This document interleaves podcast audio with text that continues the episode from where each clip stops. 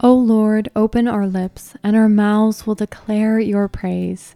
Glory be to the Father, and to the Son, and to the Holy Spirit, as it was in the beginning, is now, and ever shall be, world without end. Amen. The scripture for today is Psalm 37, verses 8 through 17. Let's prepare our hearts to hear from God's word as we listen to The Day of the Lord, Psalm 37, by Wendell Kimbrough. The earnest vocals, hints of tambourine, and instrumentation here lend a ballad like nature to this song. Repetition of the text reminds us to hold on because it is not long until the day of the Lord.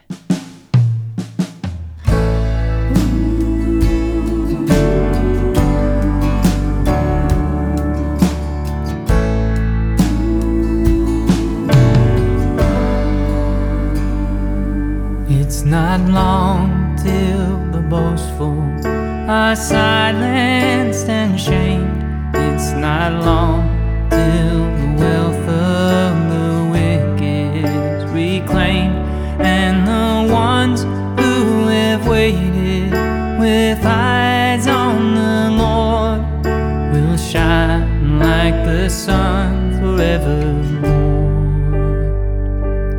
It's not long till the day of the Lord.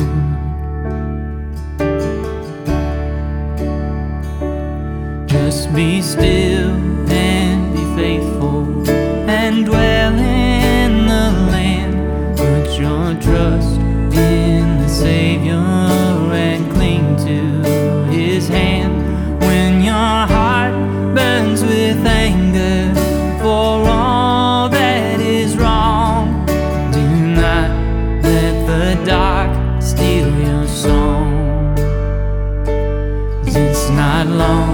till the day of the Lord.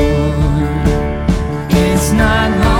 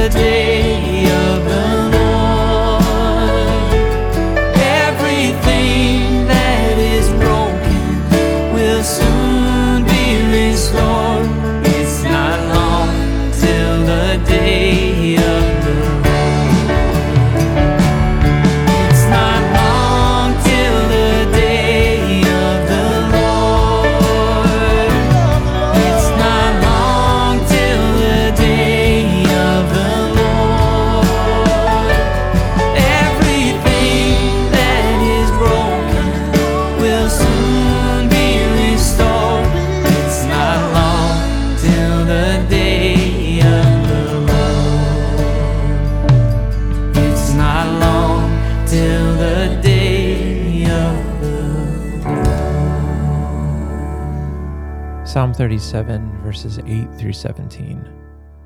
Refrain from anger and forsake wrath. Fret not yourself, it tends only to evil. For the evildoers shall be cut off, but those who wait for the Lord shall inherit the land. In just a little while the wicked will be no more. Though you look carefully at his place, he will not be there. But the meek shall inherit the land, and delight themselves in abundant peace. The wicked plots against the righteous and gnashes his teeth at him, but the Lord laughs at the wicked, for he sees that his day is coming.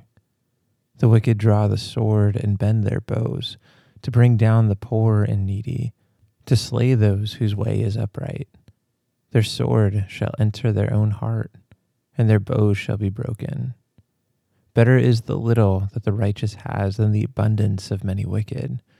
For the arms of the wicked shall be broken, but the Lord upholds the righteous.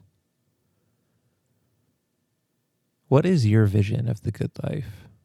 We're all driven by some ideal of what constitutes a full and abundant existence. But the psalm upends our natural inclinations of what that looks like. This text, like many others in the Bible, tells us that true fullness doesn't come in the ways that we often expect. It doesn't come from manipulating circumstances or controlling those around us. Instead, it comes from quietly looking to God and letting Him sort out our lives.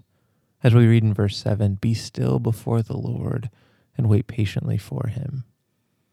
True joy comes as we learn to look to God, trust in Him, and delight in Him.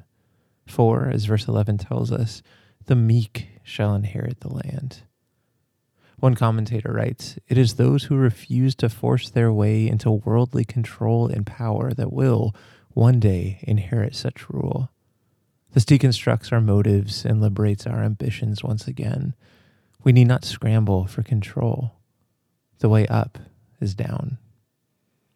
Jesus took this verse, verse 11, and reiterated it in the Beatitudes, saying, Blessed are the meek, for they shall inherit the earth. And it is in Jesus himself that we see this counterintuitive truth fully embodied. Jesus, the glorious Son of God, was condemned and crucified. Yet it was through the horrors of this anguish that he was brought through death and out to the other side into light and glory and splendor. It is in being united to Jesus and following in his footsteps that we come to know that the way to glory is through suffering. And we can do this with peace, knowing that the deepest suffering and condemnation landed on Jesus in our stead.